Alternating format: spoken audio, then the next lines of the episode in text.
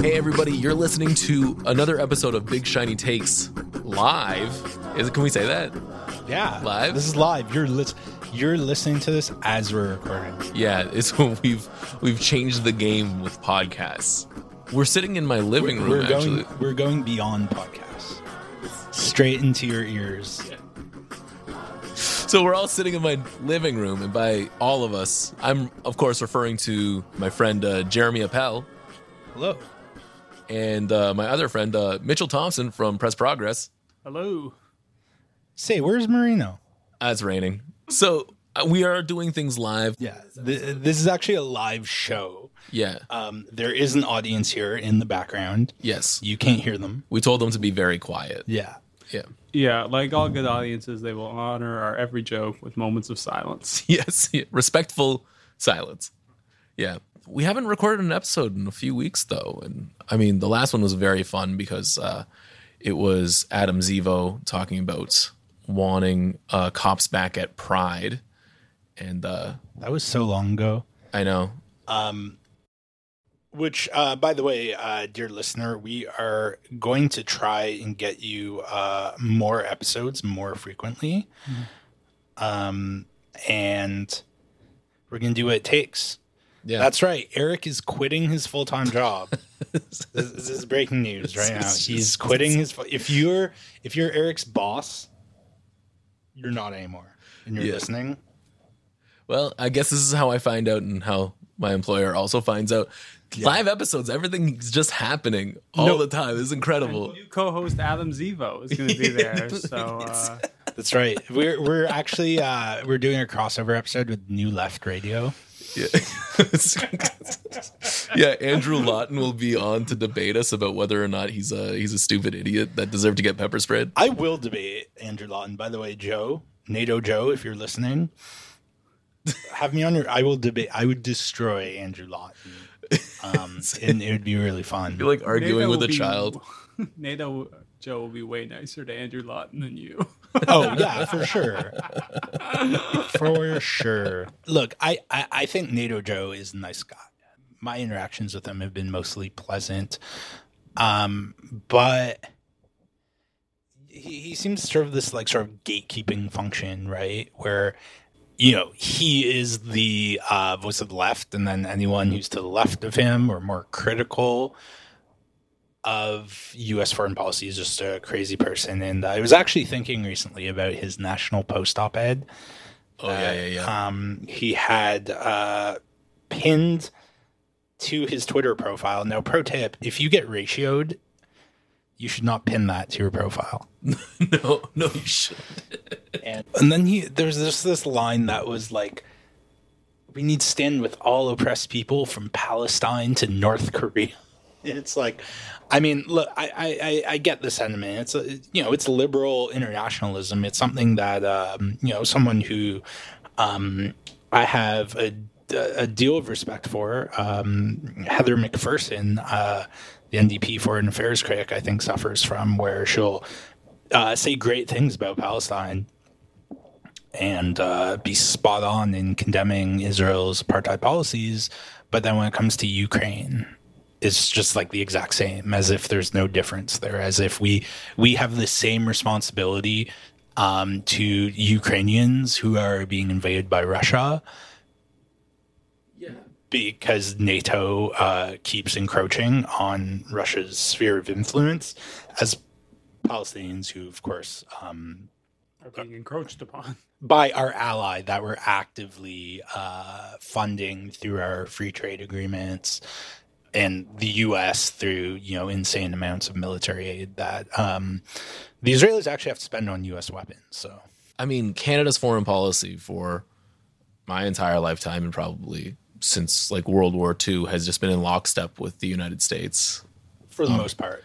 Um, but the ways in which it hasn't been lockstep with the United States have mostly been like even worse. Like if you read Tyler Shipley's uh, fantastic book, Canada and the World, talks about how uh, actually, uh, you know, Somoza in Nicaragua, who uh, you know was replaced by the Sandinistas in the '80s.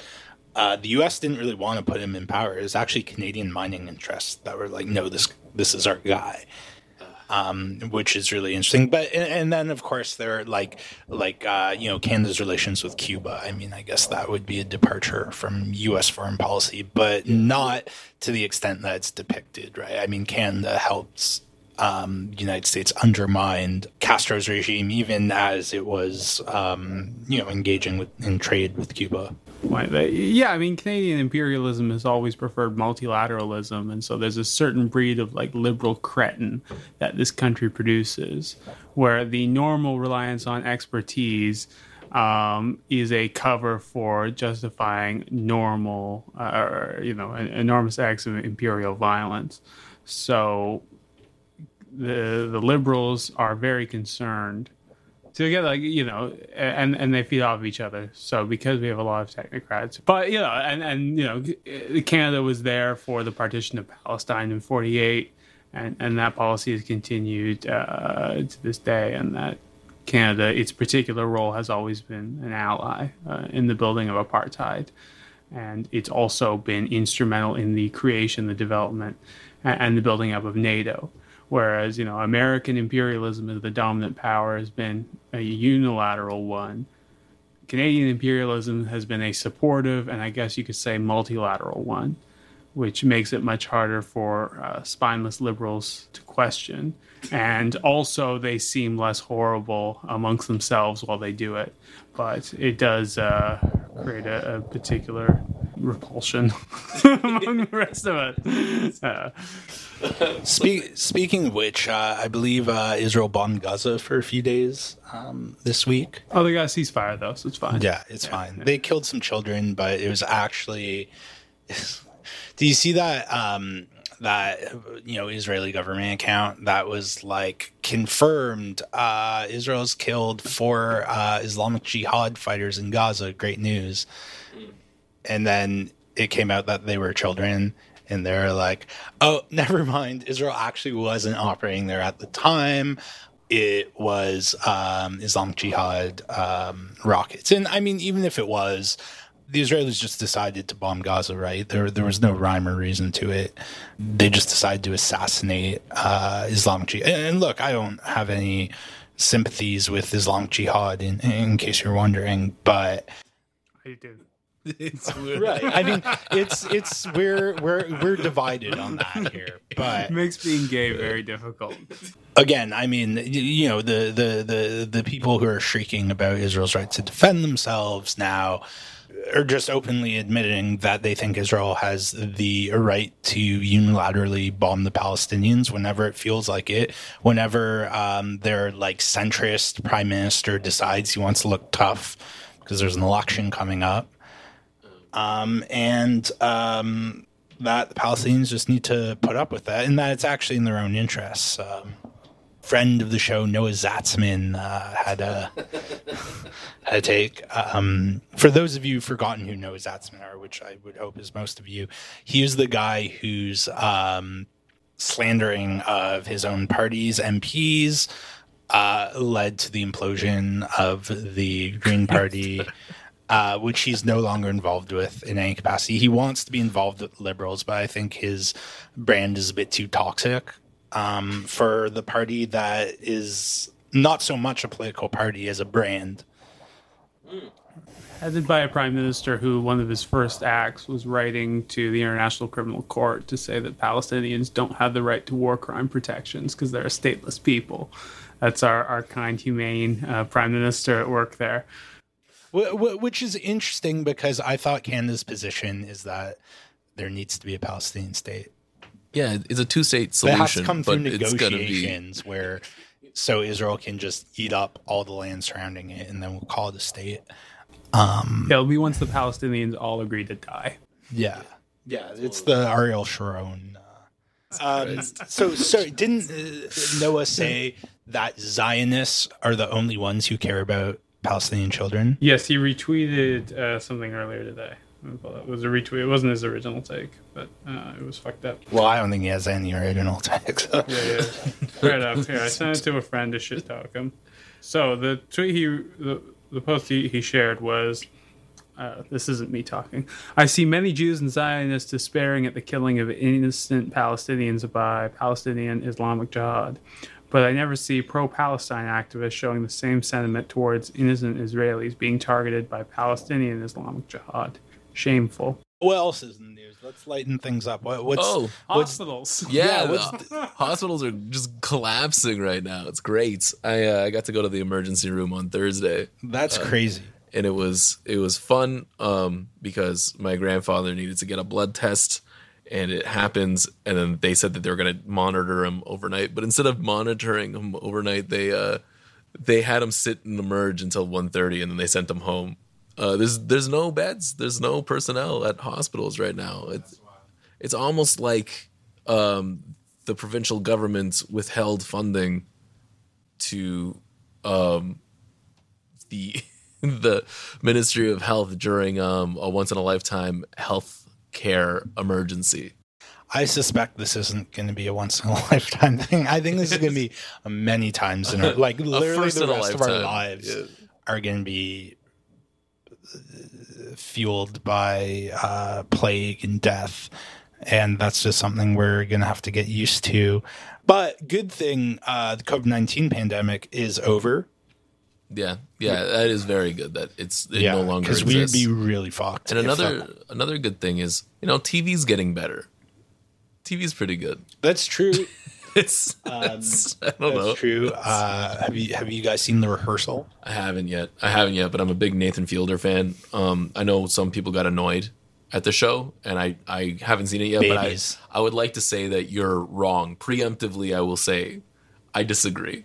There's also a new, another Woodstock '99 documentary. Why? Why? This one's actually I watched it last night. Um, I I thought it was better than the HBO one because uh, it doesn't treat Woodstock '99 like it was this like world historical event that like led to uh, the election of Donald Trump. Is that what they said? Uh, Well, that it was just this white male rage of like Limp Bizkit fans that is is the same thing as um, you know what drove the uh, the the insurrection on January Who sixth. made like is this like made by Lin Manuel Miranda? Like who made this documentary? I don't understand. Was he at Woodstock '99? Probably. He was listening to Sublime. I don't think Sublime. No, because Bradley Nowell was dead by then. I think I don't know. I was never a huge Sublime guy. I had friends who were. I think they're all right. I kind of like them. I don't want to talk about it anymore though. We're not here to talk about Sublime though. Um We're here to talk about a column that uh, could be described as Sublime. yes. Yes. Or if we're going with, you know, other words to describe this column, bad. It's a bad column. It's um, it's written by Jamil Jivani, uh, who is a, a very interesting character. He's the most canceled man in Canada, if you believe the newsletter he wrote for the Macdonald Laurier Institute after he had his talk show on a major market radio station canceled. Uh, he said there weren't there was not room for conservative voices in mainstream media. How does that make you feel, guys? Uh, there's definitely a, a shortage of conservatives in Canadian media. It's so true. It's so true. I just love the idea that a think tank uh, sponsored your um, "I'm not, I'm being silenced for my truth" uh, Substack piece. Right. And so that is, of course, the Macdonald Laurier Institute. Uh, listeners will probably be familiar with this outfit, but for those who aren't, Eric, how, how would you describe the Macdonald Laurier Institute? Oh my god, it is like it's almost like a parody of a think tank. It's so like on the nose, right? It it's Macdonald Laurier Institute um, loves to defend statues, loves to yell about China, loves to drum the Cold War drum a lot. Yeah, well, I mean, Stands with Israel. Yeah, it it is every weird uncle's takes glued into one. I mean, not great takes on residential schools, not great takes on the environment, not great takes on oh god, what else? What else have I seen them talk about? Charles about? Murray. Yeah, on like skull sizes. I haven't seen any phrenology from the Macdonald Laurier Institute, but it's one of those things where it's like They'll defend your right to do. And so I think it's important to remember that Jamil Jivani has a relationship with the Macdonald Laurier Institute where he was writing for them because they come up in this column. Just kind of Wow. It's so weird. It's like but but naturally because you know the National Post is a, it's a serious media outlet. He he discloses that um, potential for a perceived conflict of interest, right? Ugh, I really hate disappointing both of you. I'm more of a yes and guy.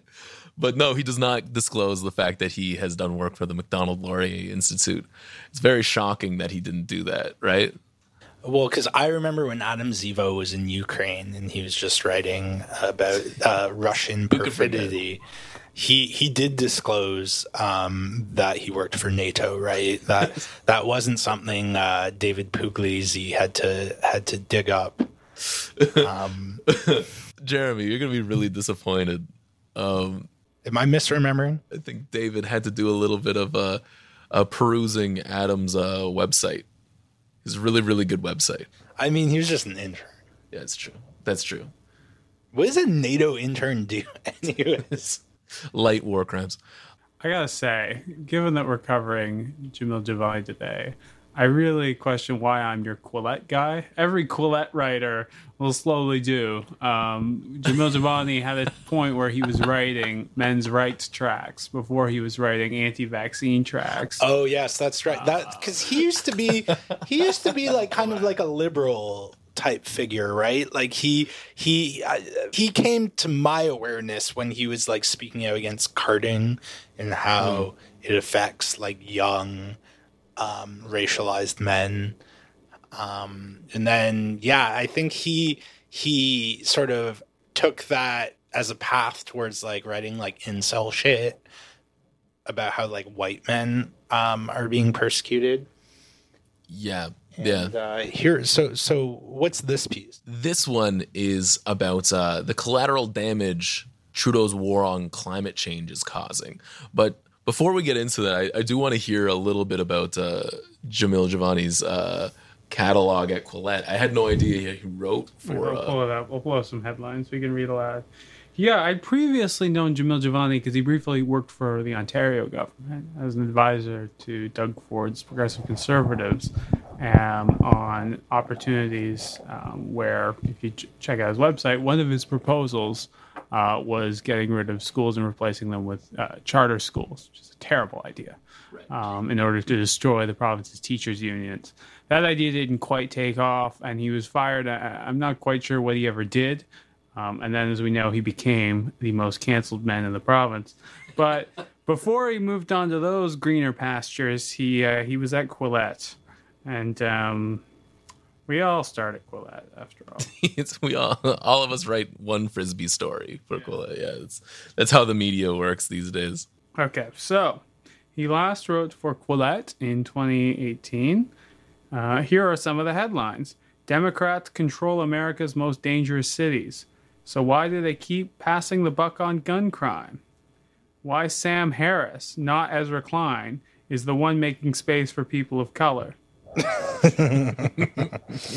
That's true. I think he only wrote those two, actually. Um, I got I got my favorite Jamil Jivani column ever written open in front of me. It's called uh, 300 is more than just an action movie. It's a parable for our time. Oh yeah, that's a good one. We read that with EMAC, right? Yeah, yeah, yeah.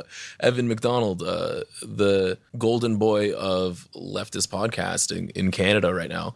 I miss Evan. Evan, if you're listening, come on the show sometime.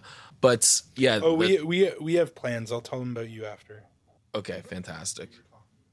So yeah, this column today that we are eventually going to read in my living room live to our audience. Yeah, to our studio audience. to our studio audience, which who is who have all been incredibly polite.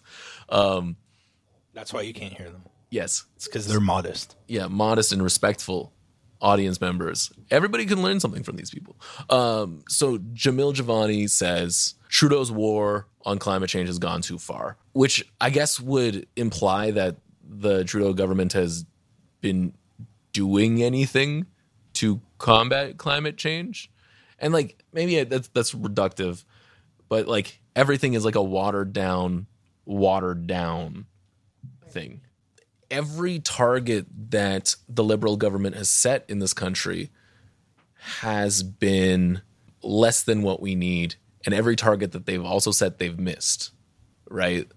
So, like, I don't know how you can call this a war on climate change. I think this is very um, childish.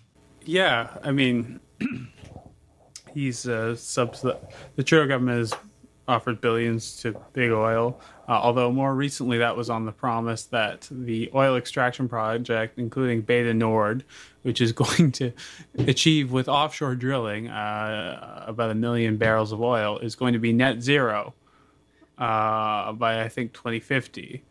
And Just- the environment minister at the time, I remember, said no one has ever thought of this idea before, or, or something akin to that, and that's because it's stupid. It's It's an incredibly stupid idea. An offshore drilling project that's net zero is it makes me so mad. It's the sort of idea that only someone like Justin Trudeau could think is smart. yeah i feel like the most canadian thing in the entire world is to like mistake incoherence for nuance or expertise. Like it's like wow this is amazing. They're doing this thing that's the opposite of what they're actually doing. It's it's nonsense to have an offshore drilling project be net zero as you said just just before. But if you ask someone like Jamil Jivani, they'll be yelling about the fact that Steven Guilbeault is the environment minister because he was an activist at one point. He climbed the CN Tower. He made a bunch of noise, right?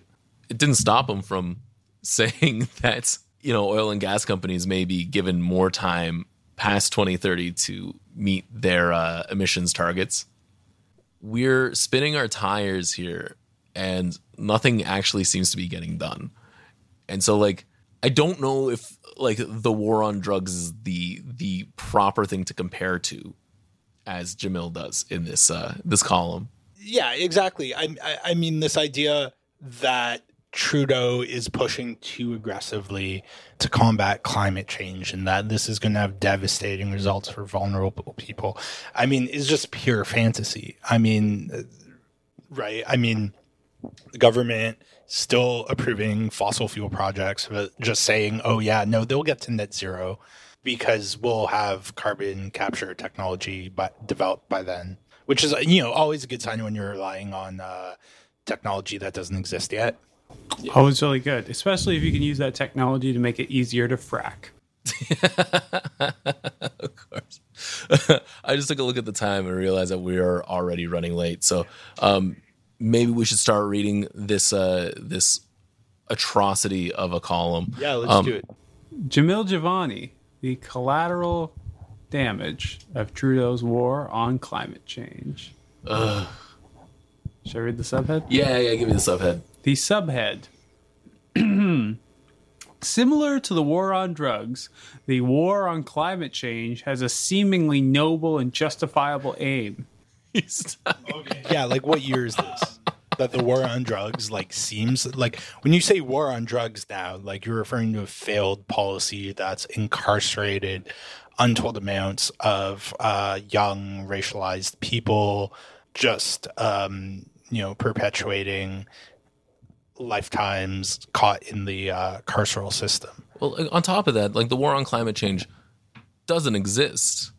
It doesn't exist, and also the the noble and justifiable aim of the the you know supposed war on climate change is to keep millions of people from dying.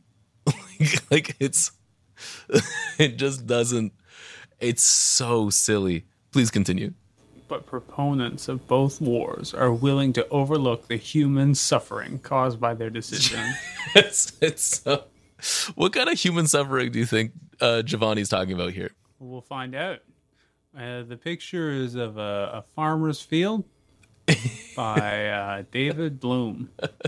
Which honestly, like if if you were on the roads in the last couple weeks, I can't remember what day it was, but there was a there was a, a mini convoy in a bunch of different cities, people flying Dutch flags in support of the the international right wing movement to support Dutch farmers for protesting their government trying to limit the amount of nitrogen in their soil. I don't know if you you saw any of that happening, but it was incredibly stupid. And again, like the issue is these people are going to make less money. Like that is that is the big issue. That's what he's talking about in terms of suffering. He's not talking about displacement. He's not talking about deaths. He's not talking about uh, um, people having their homes blown up by uh, bombs made in Ohio. He's talking about making less money, profit margins, the real people. Most people I know are worried about climate change for genuine reasons. I don't believe that. It's- it's- But there is an influential subset of people and organizations that are so I ideologically captured by a war on climate change. it's- it's- They're unfazed by the suffering of whoever gets caught in the crossfire. Recently, Canadian farmers and Indigenous community leaders have been voicing their concern over how the war on climate change is impacting their business and economic prospects. that is one of the points that I would like to bring up is how willing people specifically attached to the Macdonald Laurier Institute, although I do think this is like a National Post thing altogether, uh, how willing they are to speak for indigenous communities. And like, not only that, but speak for them like they're a total monolith and uh, they can only have one opinion. It's so stupid. They're never like, you know what? We asked white people what they thought of climate change, and they all think the same thing. It's just it's a preposterous idea, but it it's always used because I guess they have total disdain for their audience. These are the only Indigenous voices that matter, according to the National Post. Right. the ones who represent the oil industry. yeah, Yeah, the ones who are paid by the oil industry to uh, support fossil fuel projects because uh, colonialism has robbed them of any other means of being economically viable. For farmers, sorry, I'm doing my John K. voice. For farmers, the issue is a phenomenon called greenflation. Colon. In an effort to implement green energy policies, governments are making it more expensive and less profitable for certain industries to do business, which like okay. I don't eh, whatever. Uh, which raises the cost of goods and services throughout the economy. How long is that sentence? it's, uh, it's good five lines. Um, Yeah, it's like 40 words. Yeah. it's dog shit but also like it's also like just a useless paragraph he's he's coming up with a buzzword to explain uh profit margins being narrower on account of the planet is on fire it's really like you don't need a new word for that It's a phenomenon. Yeah it's it is a, it's a phenomenon. And i know like everybody likes to yell about inflation right now so why don't we just glue green onto it? We make it a portmanteau. We get people scared about this thing that's totally real and not made up by uh complete cranks. As Bloomberg reported, Canada's Liberal government is proposing to cut emissions from fertilizer 30% by 2030 as part of a plan to get to net zero in the next three decades. Such a proposal means that farmers will need to shrink grain output significantly at a time when the world is scrambling for more supplies. And the reduced output could result in farmers losing $10.4 billion over the next decade.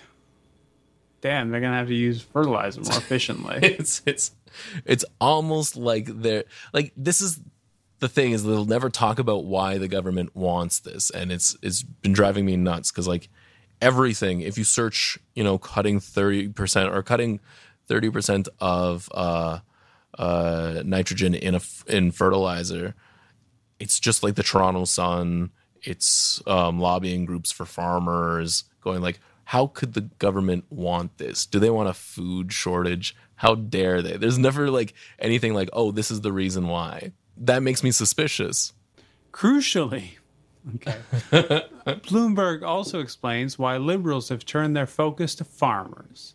I don't think they are turning their focus to farmers. I think they're turning the focus to the fertilizer industry.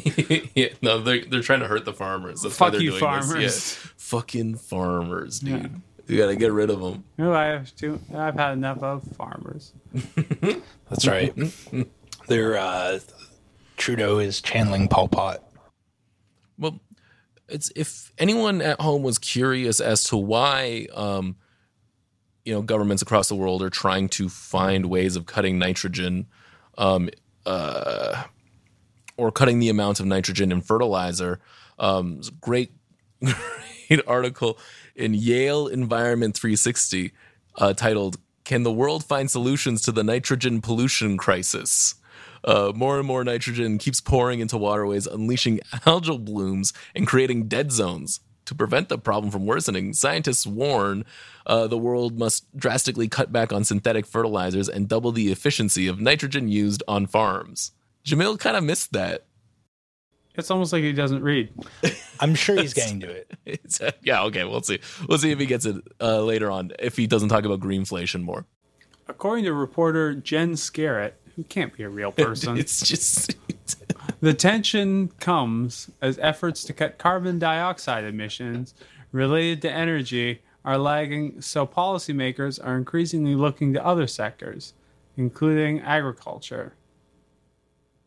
Okay, I think this is actually different pollutants too, right? Like this is nitrogen and carbon dioxide are are different things. I, will, I will say I need to know more about Jen Scarrett now because I don't know what she's talking about. Jen Scarrett is actually just the paperclip uh, that on Microsoft Word, but that equivalent to the fertilizer. Well, I'm gonna have to defer to Jamil Jivani. Right, right. Sorry, my mistake. who, as we know, is is uh, united town and country and, and really gone back to the land. And Yeah, He's- he's- I understand his agricultural yield is quite high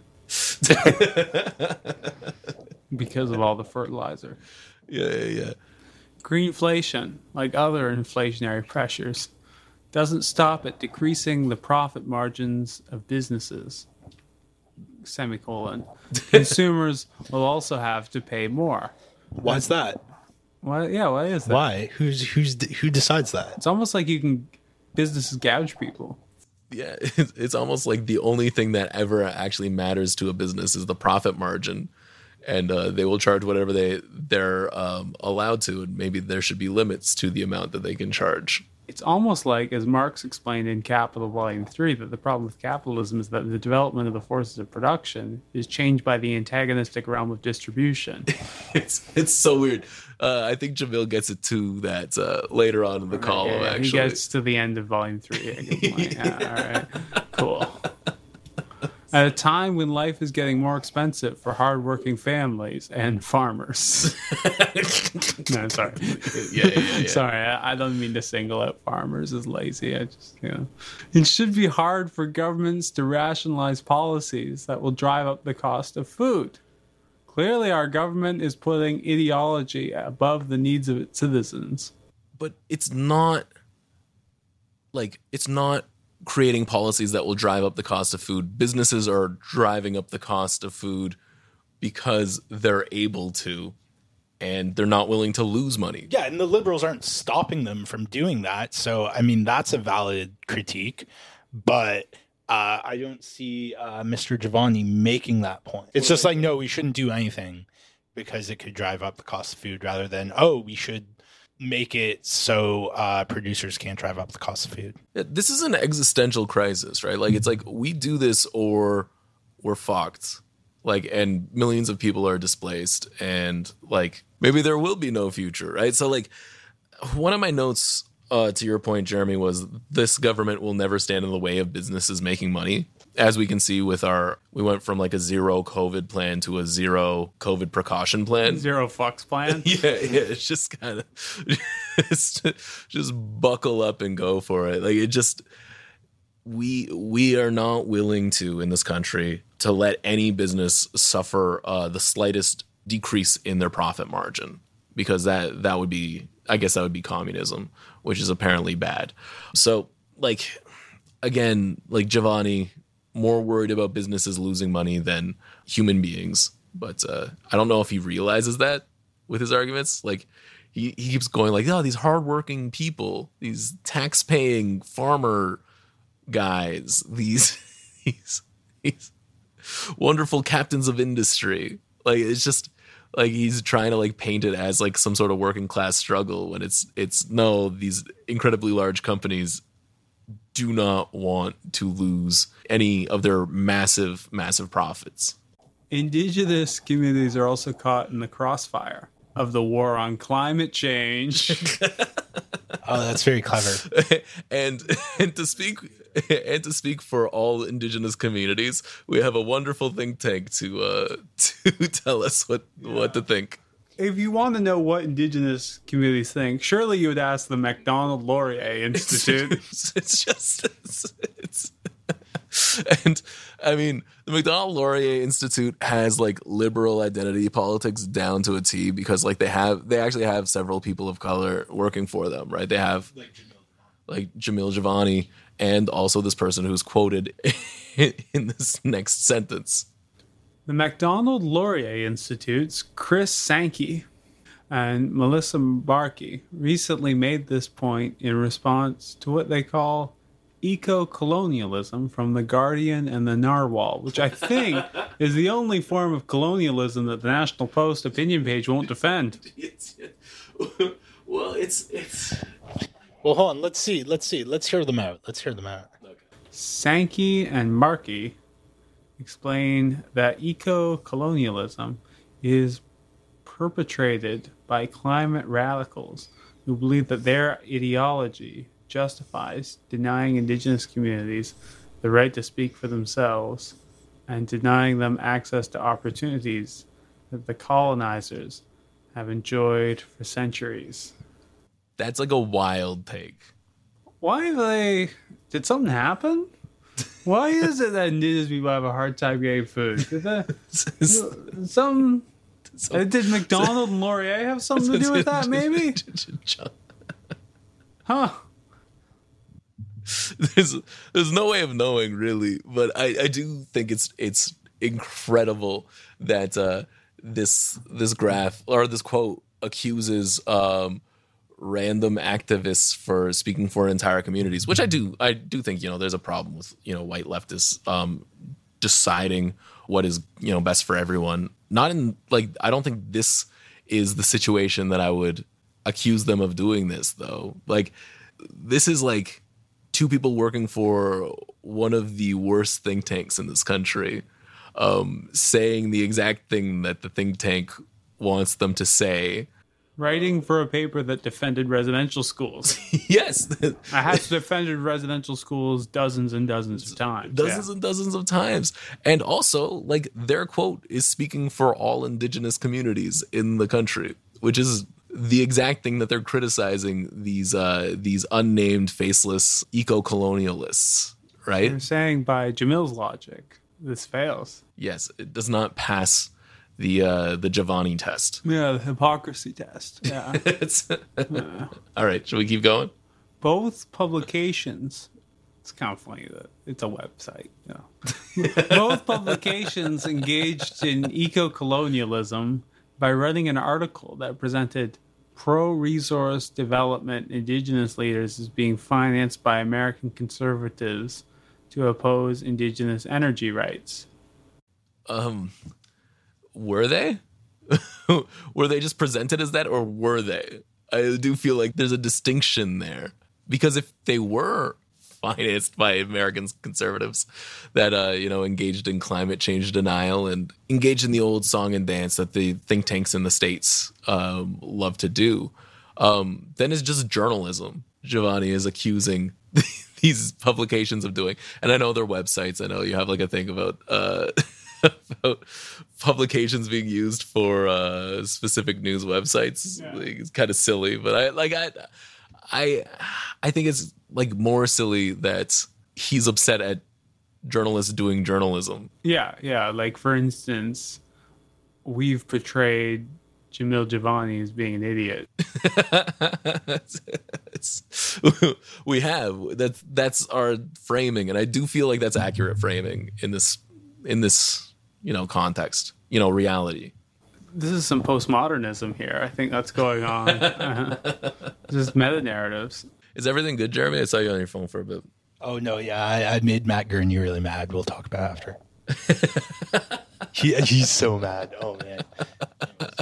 Of course, this perspective completely ignores the differing views on energy development within indigenous communities. Eco colonialists assume the only. Sorry. Eco colonialists assume the only authentic indigenous perspectives are the ones that are in line with the priorities of eco colonialists. I gotta say, I. I have some disagreements with elements of the environmental movement, but I really think they should stop calling themselves eco-colonialists. it's it's like It's a branding problem. It's like not a good name. Yeah. It's it's So if that's equal eco colonialism, what is it when you tell indigenous people that they have to support these uh, projects that destroy the planet to make money because they have no other option? What's that? Uh, what do we call that? What if you like coerce a layer of indigenous people into signing on to destructive environmental projects and like not saying stuff when there's violence against other indigenous people by the Canadian state? You know, dare I say that kind of sounds a little colonial. it's funny that there's scaremongering about eco-colonialism when they're doing good old-fashioned colonialism with this column. Interesting. Hmm.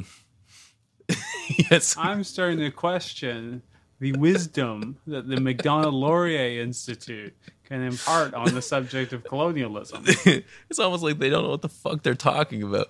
Um, it's funny to like see them write anything um, moderately critical of colonialism, considering their namesake and everything that they've ever done up until this point. But I mean, here we are. Time is a flat circle. It's just, it's just a really stupid flat circle. Yeah, you want to keep going? Yeah, nothing I want more. As Sankey and Mbarki conclude, we have the right to say either yes or no to projects on lands on which we are the rights holders, free of coercion and interference, and free of the paternalistic sneering of people who think they know better than we do what is in our interests as indigenous people. Yeah, honestly, taking this paragraph out of context, uh, I mean, the National Post wants to stand by that paragraph as a matter of principle, and sure, I I have no objection to it. That's so true. It's so that's so incredible because like that that could be used to challenge any number of columns in that fucking newspaper on any given day. Uh, you want to keep going? It's bizarre that news outlets claiming to care about indigenous rights would actually undermine indigenous self-determination. Semicolon. Just as it's bizarre that Canada's Liberal government, which claims to be a champion for the country's middle class, would deliberately make life more expensive for those very same people. So the idea that the goal of the liberal government is to make things more expensive for the middle class, um, which is like not really a real thing, right? Um, is is like incredibly, incredibly dishonest, um, intellectually and also just like literally. But war can bring out the callous side of people and organizations. Consider the war on drugs as a comparison, wait, wait, which was not an actual war. yeah. What can you guys tell me about the war on drugs that would be helpful? I believe it was when the drugs uh, attacked Pearl Harbor. Right. Yes. Yeah. Yes. yes. Drugs attacked Pearl Harbor. Yeah. It's like it's one of those like these incredible things where like the war on drugs was was this like buzzword. I think it was like it was Nixon, was it not? Like President Nixon. Uh, yeah, that sounds right. And it was escalated under Carter and then Reagan, Clinton, no, Right. Bush Senior. Right. Right. Right. Right. Um, and it was a series of overtly racist uh, policies that uh, disproportionately um, affected racialized communities um, and absolutely tore them apart because it's at incredibly steep penalties for possession of drugs, um, more common in specific communities. And, and so I don't understand where a through line could be made between the war on drugs and the war on climate change. Also, that the war on drugs was used overwhelmingly against also indigenous communities all over Latin America, and, and that you know, and, and enormous acts of violence. I mean, Just like the war on climate change, It's which is a thing that exists. it's a very real thing. it's it's so real. Oh, I keep forgetting how real it is. I'm so bummed out by just the idea that someone's gonna read this and be like, "Yeah, yeah, totally." But it's not like like the people are gonna read this and be like, yeah, totally, are gonna th- like think that anyways, right? It's not right. The national po- and you know, national post opinion page isn't exactly you know winning hearts and minds. It's just there to make people who already think these things uh, happy.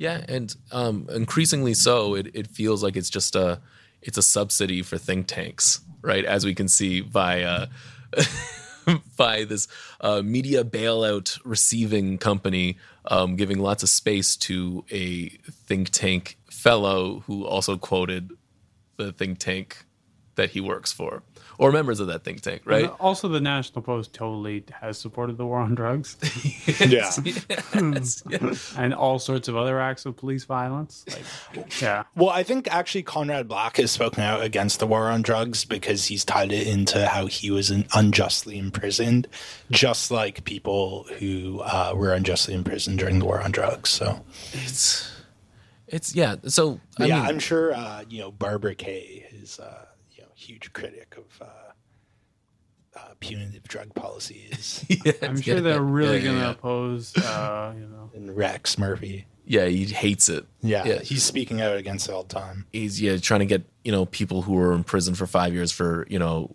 weed possession in the states. He's just fighting every day for their uh, for their pardoning. Um, it, it's like I I think the the closest thing that Jivani comes to like comparing the two things is that the war on drugs was a failure, despite it being based in good ideas, which I don't think it was. I think it was like an overtly racist thing.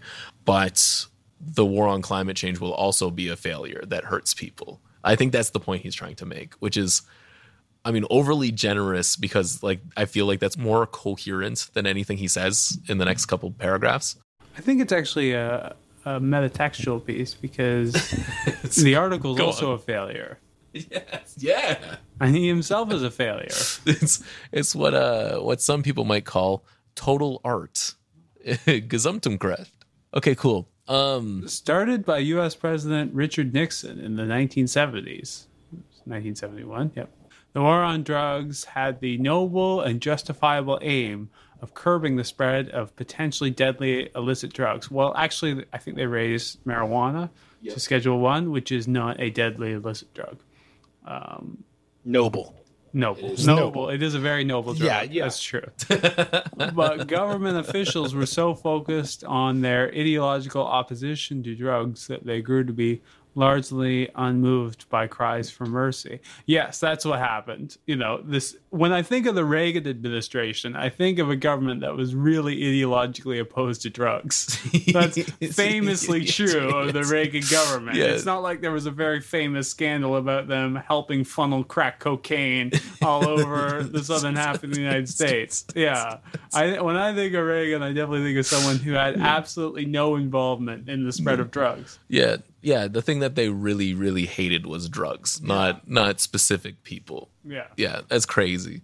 Yeah, and, and you know, it is totally not true that American intelligence agencies help flood inner cities with heroin. Never happened. It was not a strategy used to destroy, destroy radical movements. Never. Gary Webb's a liar. Yeah, yeah. Well, he killed himself. He fired the gun behind his He felt so guilty. Yeah, yeah. The famous suicide tactic of blowing your brains out from behind. Yeah. it's, it's, it's a logistical nightmare, but it's the best way to go. He was also an acrobat.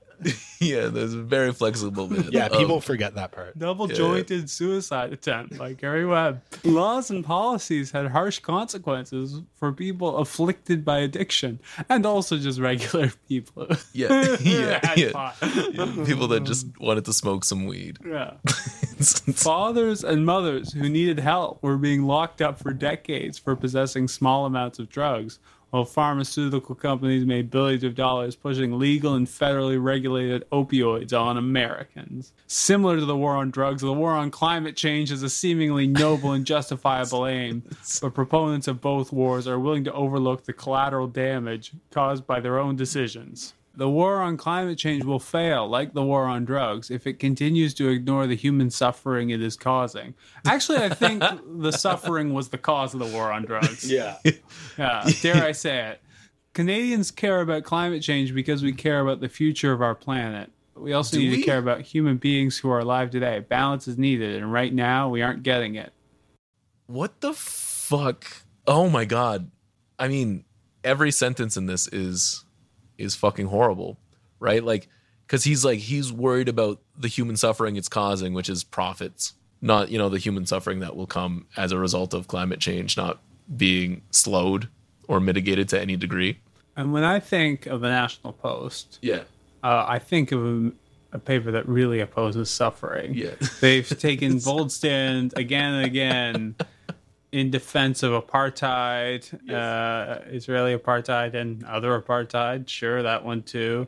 Uh, Well, it wasn't around during the original apartheid, but I mean, In I know. Barbara Kay wrote a column uh, last week about how she's given up on Amnesty International because they're critical of Israel and uh, they support trans women. And uh, she was saying how she has always been a donor to Amnesty International because uh, she admired its principled position against apartheid in South Africa. And it's like, there's no way Barbara Kay opposed apartheid in South Africa. You had, uh, of course, in retrospect, they've defended Augusto Pinochet. Um, And he's a human. Supported the war on terror, where there was no uh, no suffering. Like, is there a single National Post columnist who didn't support the Iraq War? Maybe Chris Selly, I don't know. because he's the only one who isn't like a complete fucking idiot. Yeah. Yeah, I don't know if I don't know what Selly said about the Iraq war, but Probably nothing. he probably stayed quiet, which Probably, you know, probably didn't oppose it, but well, it's like how else do you stay as a columnist in in a place like uh like the National Post if you don't adhere to the uh the the absolute like mind meld that everybody there has. Like this, these places love to talk about heterodoxy and having like a bunch of different ideas in it, but like every column sounds like it could be written by Conrad Black in this fucking newspaper. Like every single thing is exactly the same. Occasionally you get like a fun thing like Jesse Kline and his uh, let's abolish parks, but it's like this opinion could be held by any number of columnists. Like this was not unique to Jamil Jivani's ideas at all. Think about how much research this column required. I think you read a Bloomberg piece. Yes, yes. You read you read an article. I think half of it is quotes from Bloomberg too. Yeah, I didn't want to. I didn't want to cut you off, but yeah, he. I have this in my notes. He read an article, and he quoted it, and then he quoted his two coworkers. Sweet. It's it's just like this was 15 minutes on a Tuesday. Like this was the easiest fucking thing to write. Yeah, well, these guys don't, you know, they don't put any effort or thought or research into their opinions. They just kind of put them out there, and then, uh, you know, Carson Jerema copies and pastes them into uh, InDesign, and you know, calls it a day. And um I remember once I asked Matt Gurney how much he gets paid back when he was the uh, comment editor of National Post, and he uh, famously didn't edit that really racist Rex Murphy column because uh, he said it would be on the front page. He wasn't sure whether to edit it or not. And uh, anyways, turns out uh, people get really offended when you ask how much money they make, um, especially when they don't do shit for it. So, yeah, he is. Uh, he is like the poster boy for like useless bag of shit that writes for Yeah, yeah. for newspapers. Like he is. Like he's so dumb. Ontario taxpayer money would actually be better spent giving it to someone on welfare who was using heroin than going to Max Matt Gurney. Oh my Oh, god, yeah. yeah. Without a doubt. Yeah. Yeah, well, he's Steve Paikin's buddy, right? So yeah. that's how he gets um, opportunities to write paid work. As are a lot of people, it turns out. Yeah, a lot of shitty people are good friends with Steve Paikin. Yeah, I've heard, I've heard some things. Uh, we're not friends with him though. No. No. I could never be friends with a Ti-Cats fan. Or a Red Sox fan. Oh, he's not going to be on the next episode? No. If we I, I, hey, Steve, if you're listening, um, we'd love to have you on. yeah. I would love to ask Steve questions about why he and Wink Yahoo have never been seen together in the same room. Steve, why did you interview Alexander Dugin? you guys see that interview? It's so good. I didn't see it. I saw him. I saw him interview the kid that had a lot of good things to say about Dugin, but I never saw him interview Dugin. I, yeah. I am. Um, there is a piece I want to write about how Steve Paikin. Nobody has done more to to legitimize the far right in Canada than Steve Paikin, um, and I do want to write about that. But uh, Fuck. Well, like with Peterson, yeah, like it's just like he Peterson's good, uh, close personal friend. Wodek Szemberg's their senior producer, and he produced that panel where they found the only trans person in the world who uh, doesn't think Peterson's a piece of shit to defend him. And then Steve asks him, "Hey, what are you going to do if you go to jail for not using someone's pronouns?" And he said, "I'm going to go on a hunger strike." And Steve did not follow it up with like but how are you going to go to jail for using someone's pronouns for not using someone's pronouns so i mean there's a lot of shit there. Uh, very chummy with ezra levant. And then he'll be like oh well i had this left-wing person on and i was nice to them too. Yeah, the j- center rule is you could be like, here I am from the um, Josef Mengele Center for Conservative Values, and he'll be like, you have some really creative ideas. But if you're there from QP, prepare for the Spanish Inquisition, you know? yeah Well, this was fucking stupid. Yeah, I'm so glad you came over to read this fucking column. I felt like maybe it was it was different in the with the live audience, but I I felt like it was it was just like doing the podcast over Zoom. No, I think we're all dumber for this, and uh, I thank Jamil Jivani for that. Sometimes I, I think I read too many books. Uh,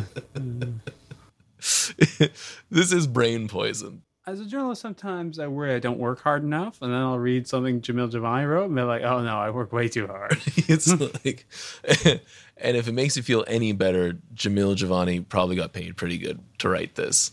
It's so bad right now. yeah, I hate this country. it's it's dumb and this stupid. country is very bad Yeah. Well, that's that's it for that column though. And I'm glad you both sat through it. I've really enjoyed reading it with both of you. Now's the time of the show that we talk about something different. We talk about good things. Part of the show we like to call plugs and recs. We talk about things that we're working on, um, that we're allowed to talk about, things that uh, we might have seen or watched or witnessed or created in the past couple weeks. But yeah, just anything you'd like our audience to know about. Uh, Mitchell. Uh, yeah, people can find my stuff at pressprogress.ca and uh, occasionally at Jacobin. Um, I've also been doing a deep dive into the bloody history of Canadian peacekeeping. Uh, I will be speaking on a panel at the Canadian Foreign Policy Institute uh, on this coming Wednesday.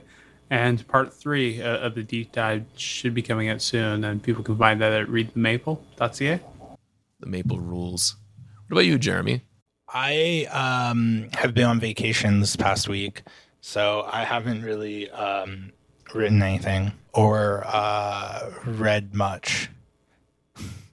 but uh, no, uh, there was a good piece actually in Harper's Magazine about whether people should still read Christopher Hitchens. And I mean, the answer to that is essentially you should read uh, his work that was published before uh, September 11th. And I um, I feel that way about Osama bin Laden's writing. yeah,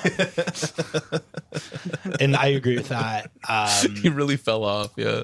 and uh, it's much better than uh, Ben Burgis uh, came out with a shitty book on Hitchens about how actually it's all worth reading because he was great intellect that just had some good faith disagreements with the left after 9-11 and uh, i think that's crock shit and he lets him off way too easy um, but Is this, he like referring to like Islamophobia as good faith?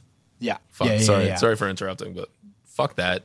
Yeah, well, Ben Burgis, I think, may be in the midst of his own uh, Hitchens like uh, pivot. Uh, he was on the Joe Rogan podcast, which I don't have a problem with. I mean, he's got a massive audience, but he was nodding along, agreeing with him about how Andy Ngo's a journalist who's being attacked by the far left. So, um, you know, mixed bag. I've heard he's a pretty cool guy, Ben Burgis, but uh, yeah, his book on Hitchens not great, but this piece in Harper's, which is much shorter, uh, is good, and I would uh, recommend that. Fantastic. Well, Mitchell, thank you so much for coming and joining us on the Big Shiny Takes Institute Hour live.